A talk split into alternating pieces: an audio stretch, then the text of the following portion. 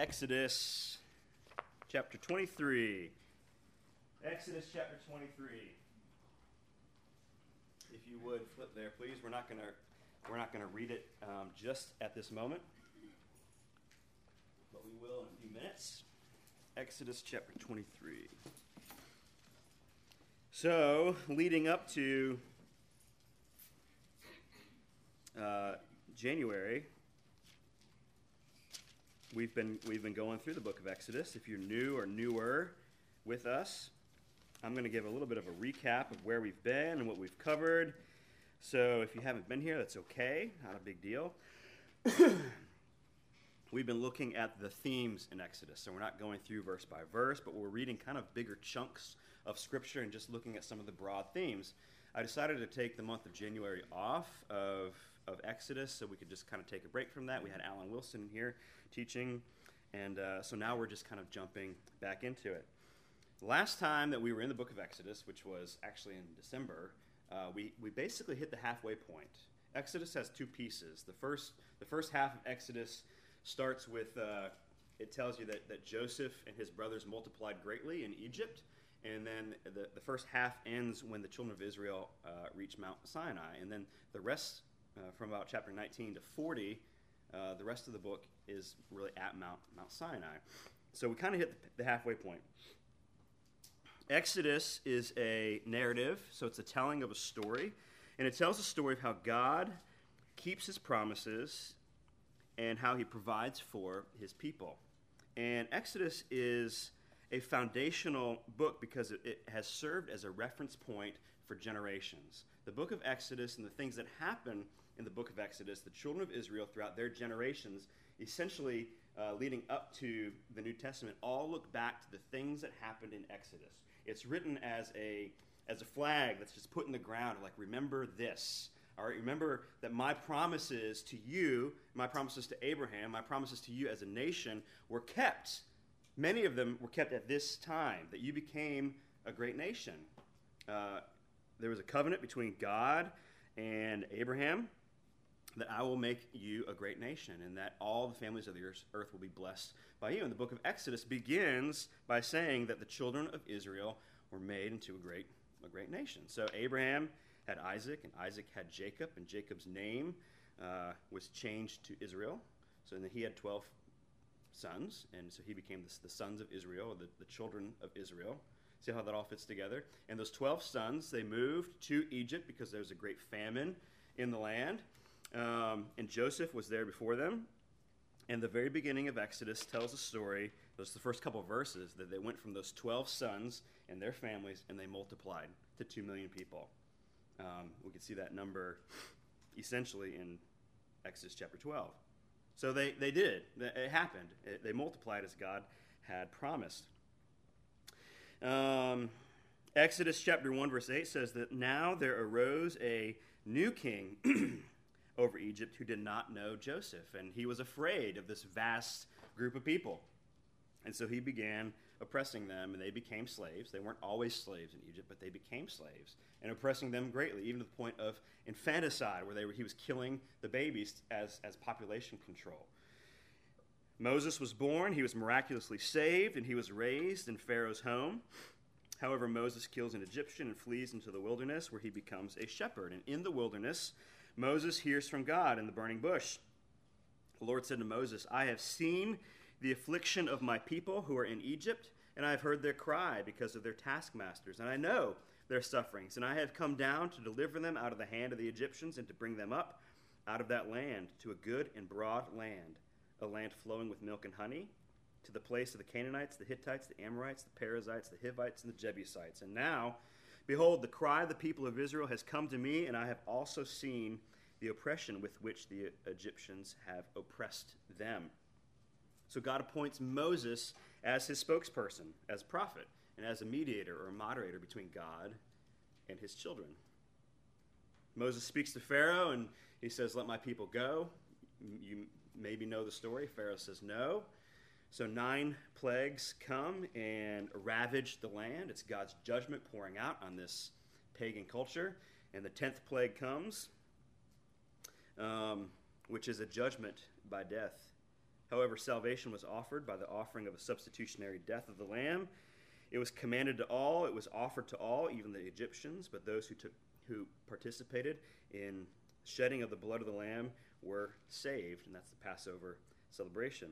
Israel leaves, they plunder the Egyptians, as God told them to do. They took with them gold and fine jewels, and the Lord goes before them in a cloud by day and a pillar of fire by night.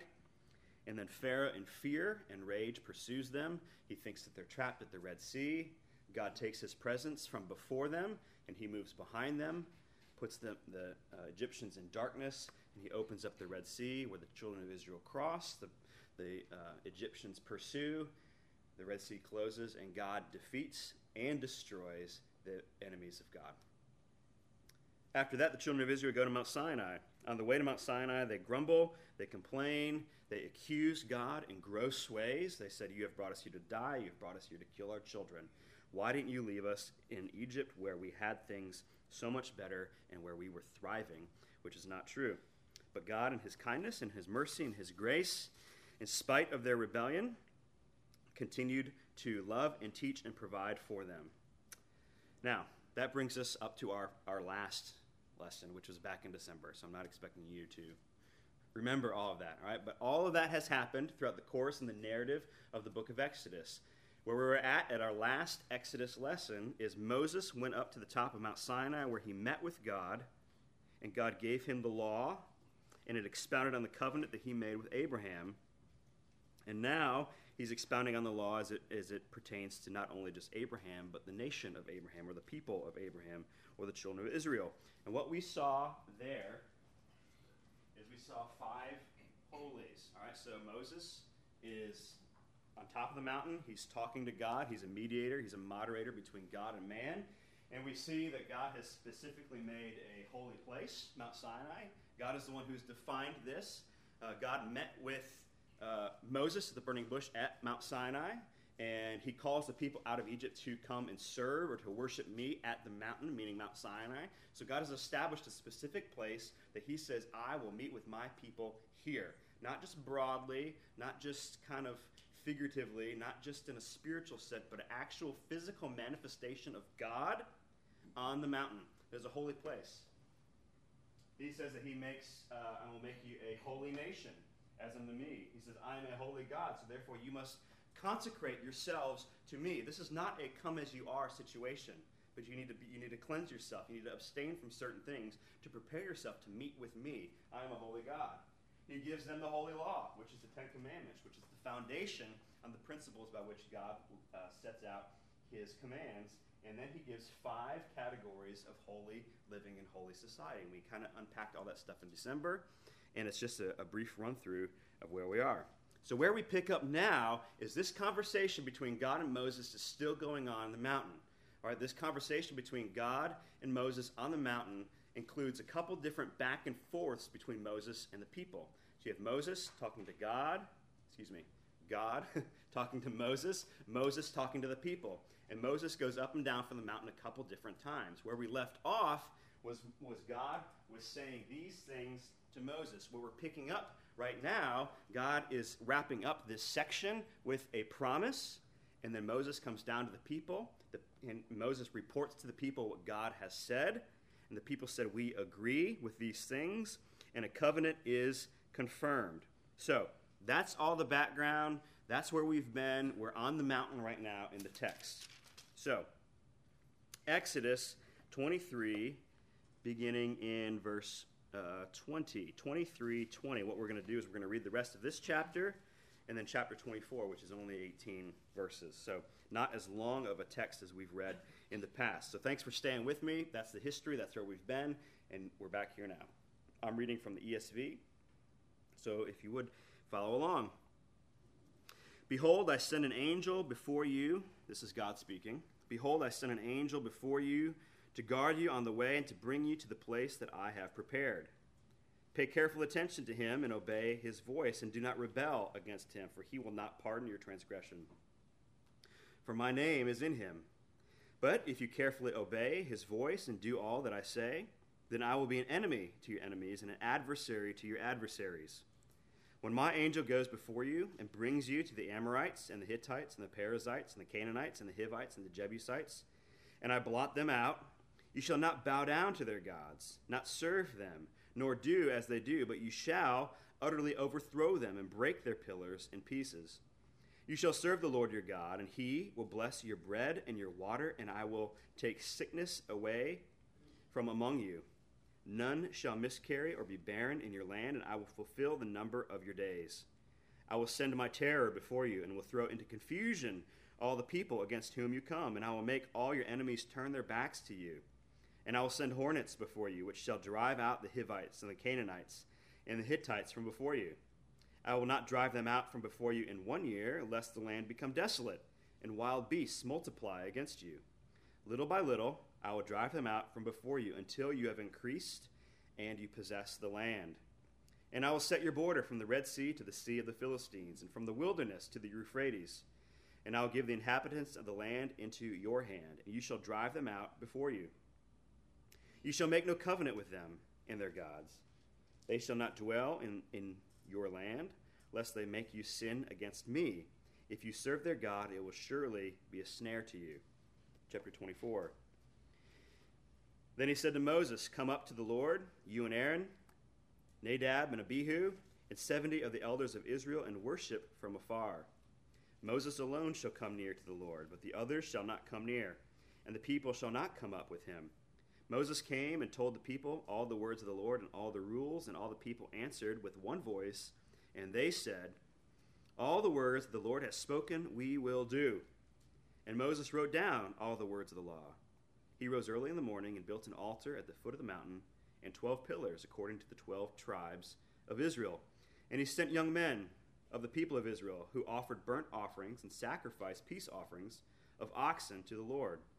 And Moses took half of the blood and put it in basins, and half of the blood he threw against the altar. Then he took the book of the covenant, and he read it in the hearing of the people. And they said, All that the Lord has spoken, we will do, and we will be obedient. And Moses took the blood and threw it on the people, and said, Behold, the blood of the covenant that the Lord has made with you in accordance with all of these words.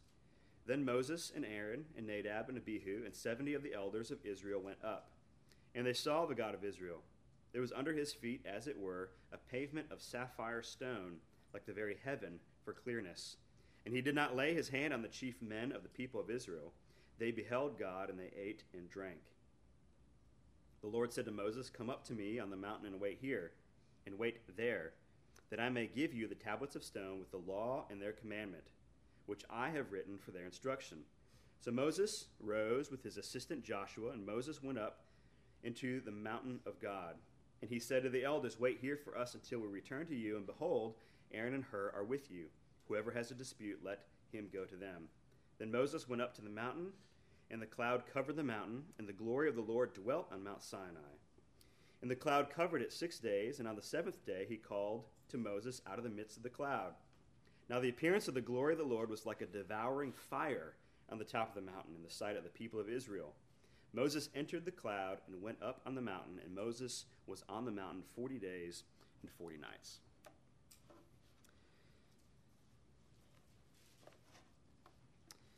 So, we are in the midst of God speaking to Moses as Moses speaks to the people. And in this conversation between God and Moses, we essentially have three pieces. The first piece we talked about last time is the giving of the law and the giving of uh, the Ten Commandments. This middle piece is the uh, confirmation of the covenant. And next week, what, what we're going to look at is uh, Moses goes back up on the mountain, and God gives Moses further instruction on what it looks like to live for me and to worship with me. So, those three pieces. What we're looking at today is this promise that God makes at the end of 23 and the confirmation of the covenant. Now, I kind of want to move through this a little bit quickly, and I've tried to make some bullet points for us. There, there are basically four pieces of this text that we just read. Four pieces of this text that we just read. The first is God is making a promise to his people on what he will do.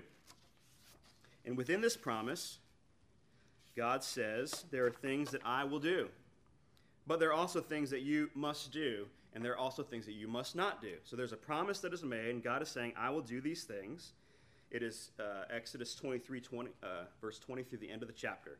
Listen to the things that God has said, I will do. All right, I've just kind of written them out so we can say them all together. God has said, I will do this.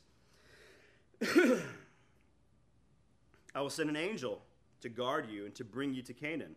My name is in him. I will be an enemy to your enemy. I will be an adversary to your adversaries. I will send an angel to go before you, who will bring you to the land of the Amorites and Hittites and Perizzites and termites and whatever, all right? God says, I will blot them out, meaning I will kill them. Sorry. God says, I will bless your bread and your water, and I will take sickness from you. He says, uh, None will miscarry, none will be barren in your land, and I will fulfill the number of days of your days. I will send my terror before you. I will throw your enemies into confusion, and I will make your enemies turn their back on you. This is halfway through the list. So, so this is a lot, a lot that God is saying, I will do for you. I will send hornets before you, driving them out. I will not drive them out at once, lest the land become desolate. Little by little, I will drive them out. I will set your borders in specific places the Red Sea, the Sea of the Philistines, the wilderness, and the Euphrates.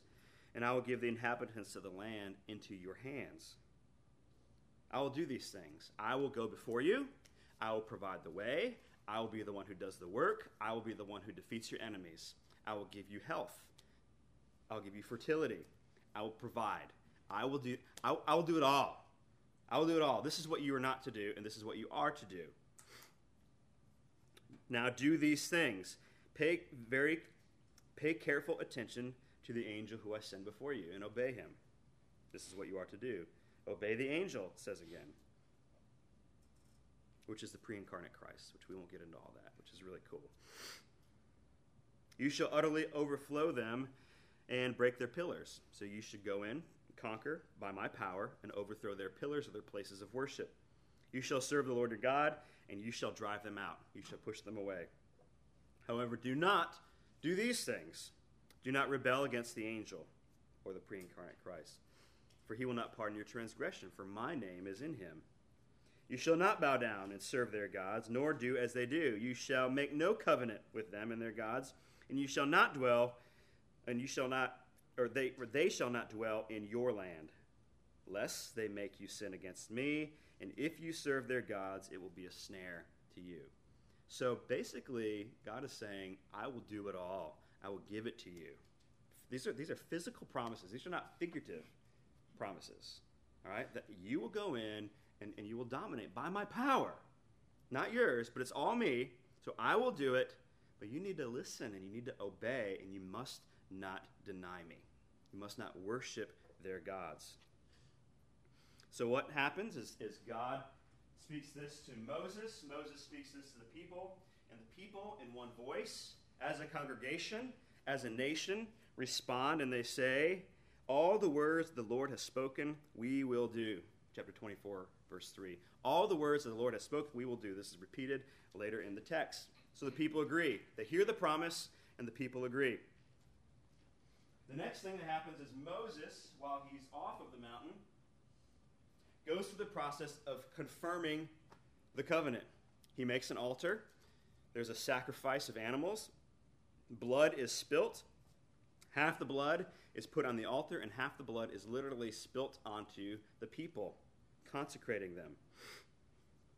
Moses builds an offer, an, an altar in verses 4 through 8. Half the blood here, half the blood on the people.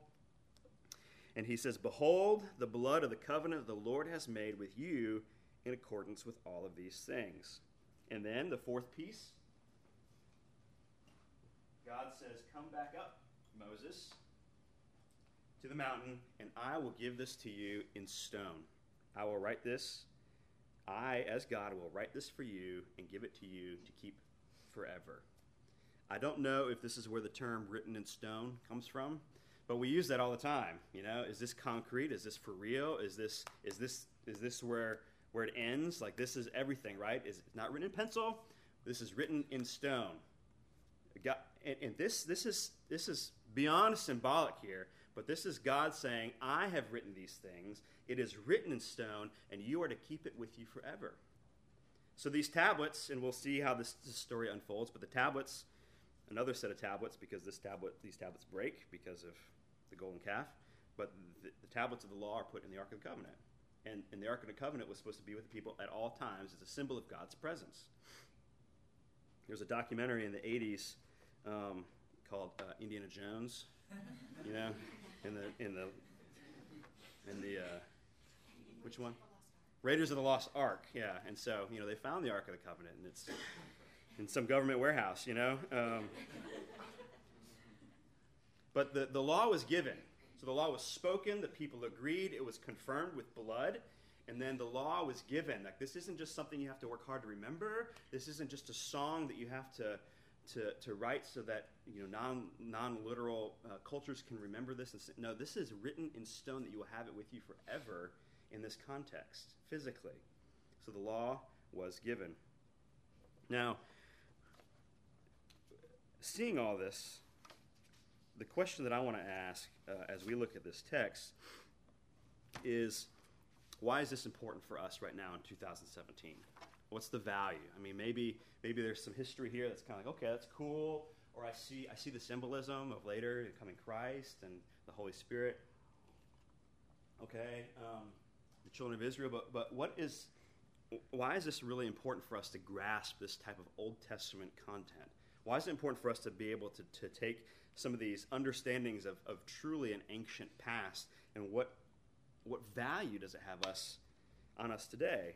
And to begin to try to answer that question, as, as, as I was looking at this text, um, I think it's important for us to understand, and this is kind of a no duh statement, but, but sometimes the, the no duh statements are statements that, as believers, we need to keep going back to and re remembering and re meditating on. And that's, that is the fact that the core belief of the Christian is that there is a God, that we believe that there is a God. And that is that in, in, the knowledge that there is a God, and then the further understanding of that, that, that God has communicated and He sent His Son, and that God has made a covenant, that that is in, incredibly valuable information. I mean, I mean, because the knowledge of God and the submission of the, of the fact that there is a God and the submission to the, the will of God ought to, by definition in, in Scripture, and this plays out differently in every one of our lives, but ought to change fundamentally everything about us. The knowledge that there's a God and the submission of your will to that God changes the way that you think. It changes the way you spend your, your time and, and where you go on your weekends, like the gathering of the believer. Like, this might not be your best friends, but you still come here regularly, routinely, religiously. You know, that, that you give your money. Some people are like, well, uh, I, you know, funds are tight. And so, well, then why do you give? You know, why do you give away before you, you know, the way you give, the way you serve, the way, the way you love, the way you deal with conflict, the way somebody legitimately wrongs you or sins against you or, or takes advantage of you, and the way you deal with that, the way you handle with that, the, the way, I mean, everything in the scope of life, the way you deal with tragedy, the way you deal with joy, has to do with, with your conviction, your understanding, and your core belief that there is a God, and that, and that matters. And that matters. And so if there if all of these things are true and there's an actual covenant, meaning an understanding and a law given by this God to we who are not God, then that is, is just fundamentally important. So as a child of the 90s, there was a huge Christian t-shirt phase, fad thing that went out there, and it was lame. Okay, but I remember getting a t-shirt that I thought was cool. It looked like it had splattered paint on it, you know. 90s, all right, but it said it said something like two things I believe that there is a God and you're not him. you know, like there's a witness, you know. you believe in Jesus? Um, but that's a fundamental understanding. I mean, aside from the, the cheesiness of it, that there is a God and that I am not that God and therefore I must fall in submission to that God. Otherwise, I make myself God. So there's two options submit to a God if I believe in him, or become that God in my mind. Through this covenant, all right, this covenant is not a one of many covenants. This covenant is not like a contract that you might sign for work or if you're going to buy a house or a car payments on something. It's not one of those things where you check it out and if it, all the facts aren't kind of in your favor, you're like, you know what, I'm going to wait for a better deal to come along. This isn't one of those things where you say, well, now, now's not the right time for me to buy a house, so I'm going to sign a contract later. This is, this is God saying, here it is. There's no plan B. Here is the covenant between me as God and you as man. So in this covenant, I'm defining, God is saying, I'm defining who I am and who you are. And with this whole list of holies that we had up here, I'm the one who is establishing holy, sacred, sanctified places. And I, what we talked about back in December was that holiness is never generated. Holiness must be infused by a holy force. Okay? So if you are a people that is holy, it is because God has made you holy, not because you've made yourself holy. There is, if there's a law, it becomes holy because God, who is holy, is able to infuse his holiness upon it. There's nothing sacred about Mount Sinai until God makes it sacred. So God is establishing, he's establishing the grounds for everything. The entire covenant, the entire contract is this is who I am and this is who you are. Will you, will you obey? If you do, you have everything to gain. This is, this is good. I am good, and I'm making you mine, but you have part of this covenant too. God never leaves it out there for us just to figure out. He never leaves us blind. He says, This is who I am, this is what I'm about, and this is the covenant. That's the Old Testament covenant. So, again, continue to ask the question why, but why is this blood sprinkling on people, Mount Sinai, uh, uh, uh, consuming fire, tablets of stone? I mean, that is out of our context. There's no call in Scripture for us to go to visit Mount Sinai as an act of worship. There's, there's no call on us to find the original Ten Commandments etched in stone. Uh, we don't sprinkle blood on people. That'd be really weird. All right, so, so again, why, why, why? And continuing to add to the why question, which I think it's always good to ask why questions of the Bible the fact that, A, we believe that there is a God is a fundamental core belief, but also it's important for us to understand that history reveals context. All right, history reveals context. It's kind of interesting and kind of funny to think about my three and a half year old daughter, Evie. Right, her entire context of me and Lauren has no history, really. She doesn't know us or understand us as at one point for 30 some years of my life i was a single guy you know or that i was a teenager at one point. All she knows is that we're just mom and dad. But i mean if, if you do know our story i particularly think that our story is cool and amazing and to see how god worked in our lives as, as single people and in the homes that we were raised in and the areas that we were raised in and the way that god worked uh, through our friends and our cultures and our failures and our face plants and how god redeemed us and restored us and brought us together and there's there's a really cool understanding of who we are as a couple and any any couple could probably say that. But there's context that gives you great understanding for what is this relationship. And the same thing another example could simply be america. I mean if somebody knew nothing about the history of america you could get a fundamental kind of understanding of america just knowing that like okay it's the land of freedom and opportunity. Um, it's different than other countries but standalone, it's just it's just shallow, and you don't have a full understanding of how this freedom was fought for. This freedom wasn't always there. That people gave up their lives, and they've continued to give up their lives throughout the course of our history. That we wrote a constitution.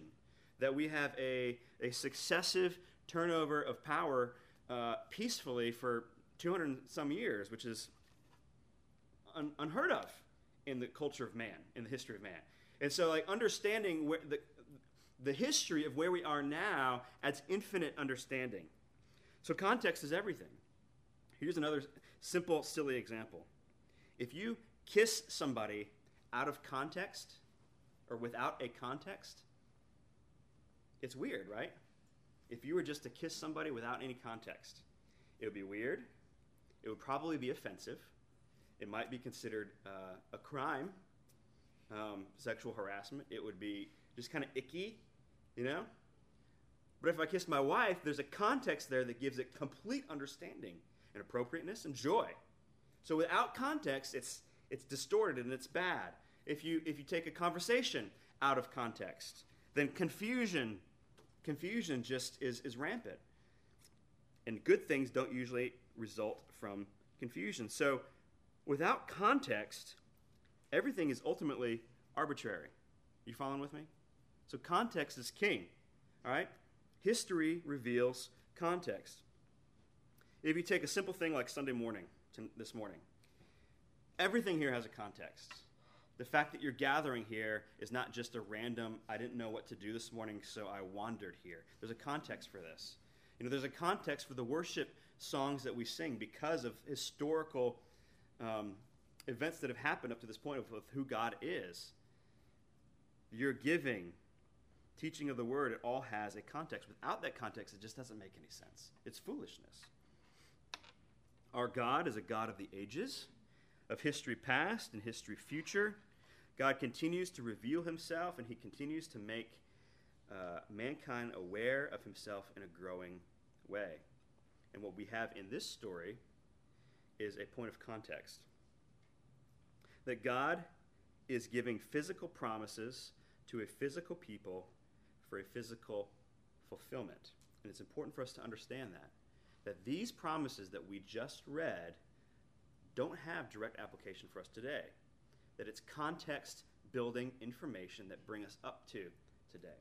So in this setting, there was a God, our God, but he spoke physically to Moses, and Moses took the very words of God to the people. And God made a physical promise to a physical group of people, the Israelites. It wasn't, it wasn't a figurative group, it was an actual, specific, um, from the line of Abraham people. And that those promises were physically fulfilled, that they did take the promised land, that they actually did defeat the Canaanites, that their borders did increase to the, the prescribed borders that, that are listed here. God is making a physical promise to a physical group of people that, that did reach a physical fulfillment. But what we see in hindsight, because we have this history and we have a growing understanding of context, what we see is that God is using these physical truths as a setup to point and direct the attention of mankind to a greater and better spiritual fulfillment of these physical promises in the past. That God is leading mankind to have a greater and better understanding of a spiritual fulfillment that is set up by the physical promises that were made to the children of Israel thousands of years ago. We can see this all throughout the Old Testament, but we won't go into all of those details right now. God is saying that this is great. My covenant with man is a good thing, and I am a good God, and you are my people. But this is only a shadow of the better things to come. So it wasn't bad. It was great. I mean, think about this. They were, their enemies were defeated. They were once slaves and oppressed, and their, their enemies were not only defeated, but physically destroyed. And God says, I will lead you to the promised land, the promised land. And again, this isn't this, this, this joyful you know, state of being, but an actual land. And you're going to defeat cities like Jericho and the walls are physically going to fall, and then you're going to go in after the people are dead and their idols of, and their places of worship are destroyed, and you're going to set up places of worship for me, and then you're going to live in their houses. I'm going to give it to you, and you're going to eat from their fields. You didn't plant them, you didn't cultivate them. I'm giving that to you. It's, it's, it's turnkey, but you have to follow my ways. I will do these things. I will give you health. I will give you provision, the land flowing with milk and honey. Hebrews chapter 10. Hebrews chapter 10, verse 1 says, Since the law, meaning this conversation between God and Moses and Moses and the people, since the law was but a shadow of the good things to come. This is in Hebrews, in the New Testament. Since the law was, has but a, is but a shadow of the good things to come, instead of the true form of these realities. So we see a greater understanding, a greater context in the New Testament of how those physical promises are pointing to greater, better spiritual realities. Hebrews chapter 8, verse 5 says that they served, meaning in the Old Testament, a copy or a shadow of the heavenly things to come. That those were good and they were given by God, but they are, are, are, are shadows and a vague resemblance of the greater things that I am bringing. So, seeing this context, let's see how the physical promises that God made to the children of Israel have a greater, fuller, better fulfillment in the new covenant, which is the covenant that we find in Jesus Christ.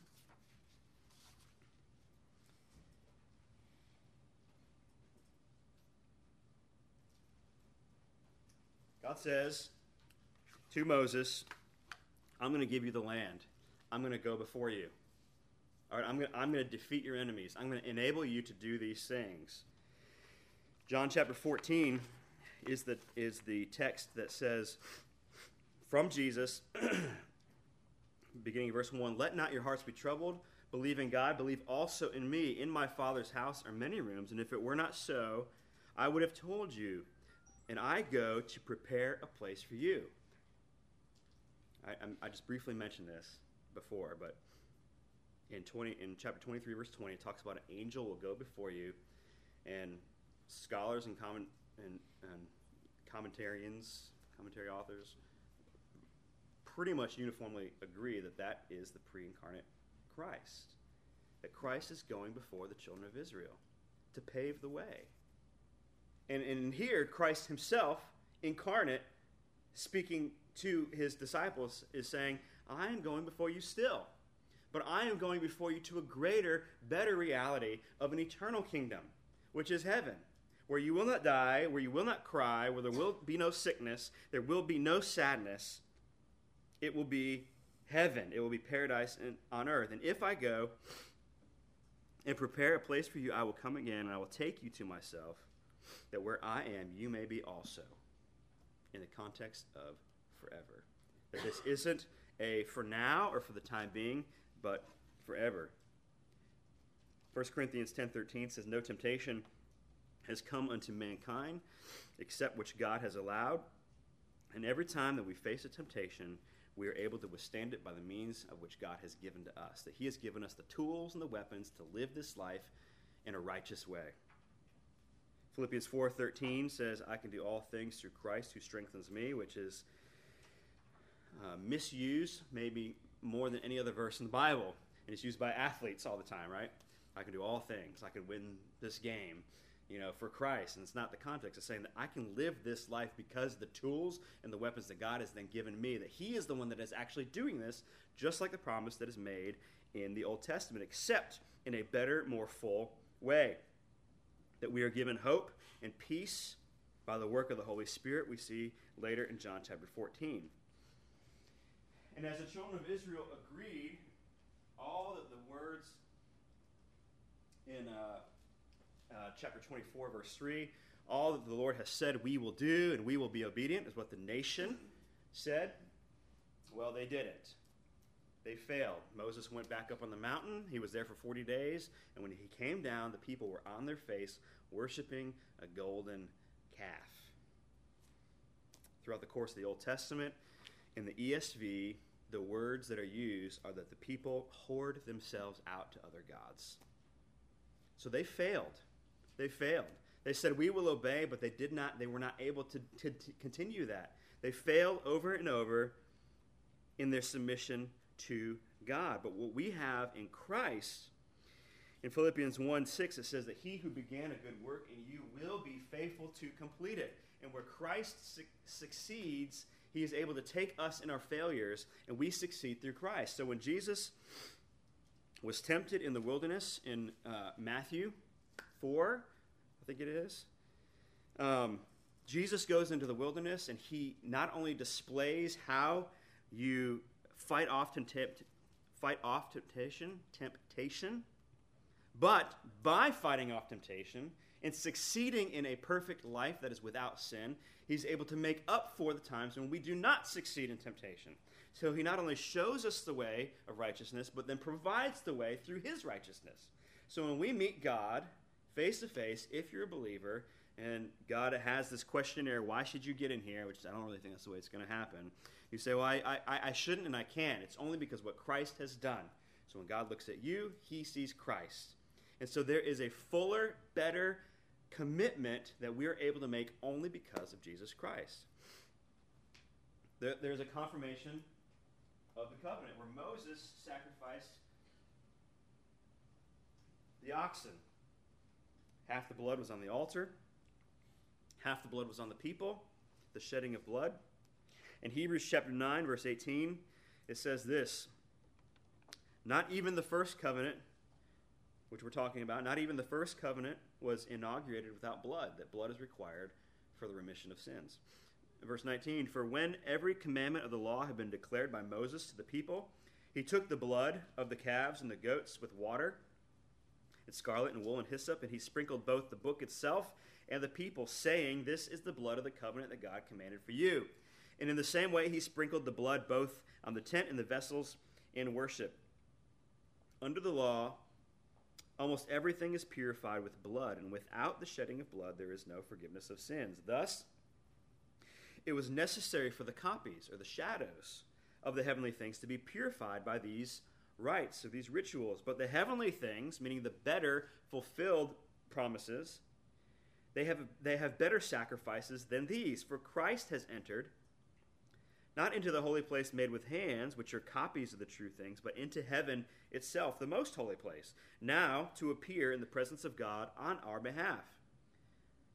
Nor was it to offer himself repeatedly, as the high priest enters the holy place every year, with blood not his own, for then we would have had to had he would have had have had to suffer repeatedly since the foundation of the world. But as it is, he has appeared once and for all at the end of the ages to put away sin by the sacrifice of himself. And just as it is appointed for man once to die, and after that the judgment, so Christ, having been offered once to bear the sins of many, he will appear a second time, not to deal with sin, but to save those who are waiting for him. That the sacrifice of Christ happened once, and it didn't need to happen again. When we see the people sprinkled with blood, that began the ceremony that this has to happen continually to make up for the remission of sins. And when Christ came, it was complete, it was done, and it was better. And then Moses goes back up to the mountain to receive the written word of God on tablets of stone, written in stone. And what we have now is the new covenant, which was prophesied in Jeremiah chapter 31 verses 33, and restated in Hebrews chapter 10, verse 16, where he says that I will take my covenant. Let me read this verbatim. I'm sorry. This is the covenant that I will make with them after those days, declares the Lord. I will put my law on their heart, and I will write it on their minds. That the giving of the eternal Holy Spirit after Christ came to this earth was infinitely better than the stones that had the written words of God. The stones were there to remind the people, for the people to continue to go back to, but the people forgot. But when you become a believer now in the context of the new covenant and the gospel, you, re, you receive something that will not let you go. It's the Holy Spirit. You have the Holy Spirit written on your heart. It's not on a stone, it's not in the Holy of Holies. And if you walk away, you feel it. Buster's been talking about this in the context of sin that one of the marks of the believer is that when you sin, it, it doesn't feel good. When you continue in sin, it, it gnaws away at you. And then if you look at your life and you see continued unrepentant sin and it doesn't bother you, you should be afraid. You should be afraid that the Holy Spirit isn't just going to let it go, that it's dirt, it's sin, it's infection, and the Holy Spirit is there and will not leave you. You are guaranteed. You are sealed by the mark of God Himself. The third person of the Trinity is in you. In Colossians, it says that the fullness of God that dwells in Christ is now in you. In you. And He will not let you go. It will be a mark until you reach the very presence of God, which is the better, fuller covenant. These are good. This is good news. Hebrews 4, chapter 12 says, that The word of God is living and it is active. And so when we have this holy word that is given to us, it's not written in stone, but it is alive. And this book physically could burn, but it can still be with us. That you can be by yourself, you can be in a bad place in life, you can be in a place of hurt and confusion or loneliness or, or whatever, and you can still have the Holy Spirit who is alive and well in you. That that is a better law. That is a better written word. It's not written on stone, it's written on your heart. So history reveals context that all of these things I'm glad we don't have to make a pilgrimage to Mount Sinai. I'm glad that we don't have to offer sacrifices. And, and if you've been in the church context for a while, you've heard things like that. All right, but, but this is building context. It's building context for what God has said. I, I made and kept promises physically to my physical people, but my plan was not complete then. That was a shadow. It was a, it was a foretaste. It was, an, it was an image of something better to come. And that something better is something that is all of those things, but with an eternal stamp on them. Not just a physical land, but an eternal land. Not just a not just a specific people, but a spiritual people. Not just a written law on stone, but a, the presence of the third person of the Trinity in your life. That it is infinitely better and infinitely more eternal in nature. So, understanding these things in the Old Testament gives us great context for, for, for loving the gospel and what it means to live for Christ daily in the context of our ups and our downs and our confusions that is going to happen to each and every one of us. May this be encouraging to you. Father, I thank you for your word, and I thank you f- that, that you don't just drop us in one point in history. Father, that, that there is a righteous and holy and glorious past that leads us up to now. And Father, that, that this moment isn't all there is either, that there is a future and a hope and a home and, and a trajectory in which we are going. This is not our home. I, fa- I thank you, Father, that you are not done, that there will be a completion that is met one day for those that are your children. I thank you for that, and I praise you for that. In Jesus' name, amen.